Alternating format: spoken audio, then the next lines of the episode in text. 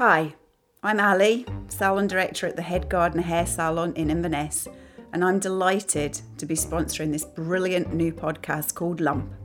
It's honest, raw, challenging, funny, and very, very sweary. But let's face it, cancer is a bit bloody sweary. One last thing make sure you rate, like, and share Lump wherever you get your podcasts. Thanks a million, and over to Pennie.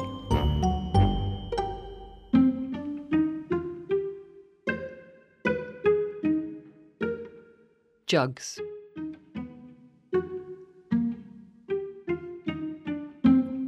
So I've been putting two and two together and getting one. I like to work things out. I'm a working things out kind of girl.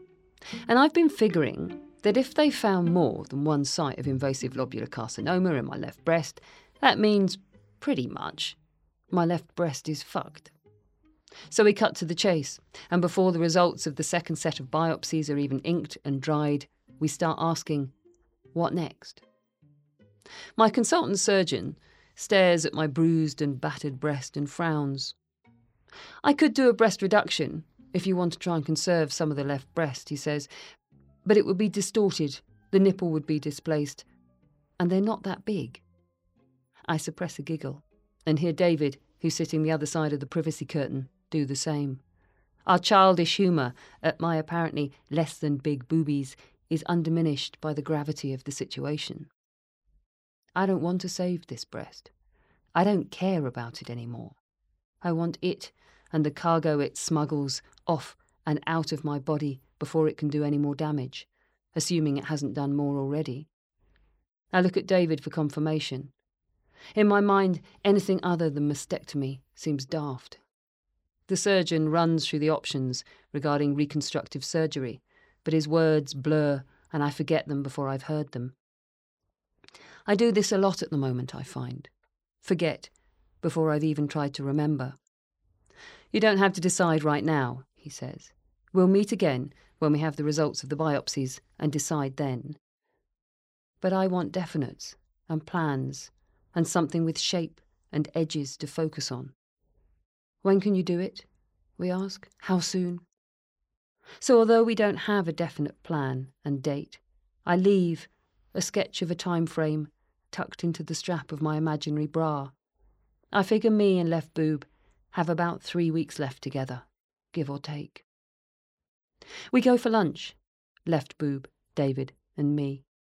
We're going for a lot of lunches at the moment, spending a small fortune on them, and I fleetingly wonder whether I should be trying to conserve every penny for a time when and if I can't work at all, if this all goes wrong. As if any of this was going right. But I've been banned from thinking such dark thoughts. So we sit at one of our favourite cafes and mull over the mastectomy, along with the sourdough toasties and soup of the day. I'm astonished at our ability to pause, absorb, adjust, surge forward. Pause, absorb, adjust, surge forward. In the space of just over two weeks, we've gone from pausing to absorb the fact of cancer and the car crash that imposed on our lives to calmly discussing removing my left breast, then reforming it with back fat and muscle. We've gone from planning our training for the epic Mallorca 312 cycle to cancelling it in favour of the much more realistic 65 mile Étape Loch Ness.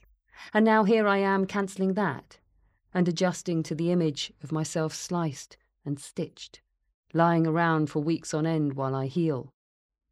But we do this without drama, without tears, we pause, absorb, adjust, surge forward. I pause to consider how I feel about having my left breast removed.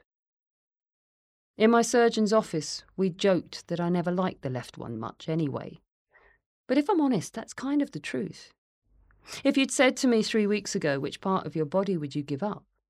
I'd have quite happily and quickly handed over my breasts. They've never been something I've found terribly useful or interesting.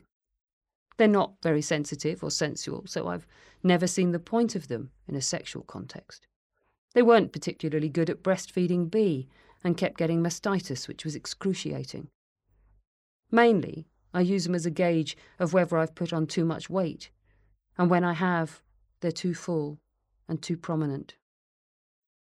They've gone up and down a lot over the years. In my mid 20s, I was overweight and horrified to discover my nickname at the local rugby club was Jugs. A couple of years ago, I had a 3D printed model of myself made during the course of making a programme about selfies. Check out those puppies, my friend Ali had laughed when she'd saw Mini Me. I did check them out, and I was mortified. At the moment, they're not jugs or puppies, but slightly deflated balloons. They are the boobs of a nearly 50 year old, and my surgeon is right. They're not big anymore. I'm done with them.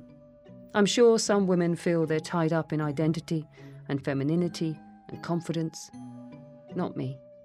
My boobs do not define me.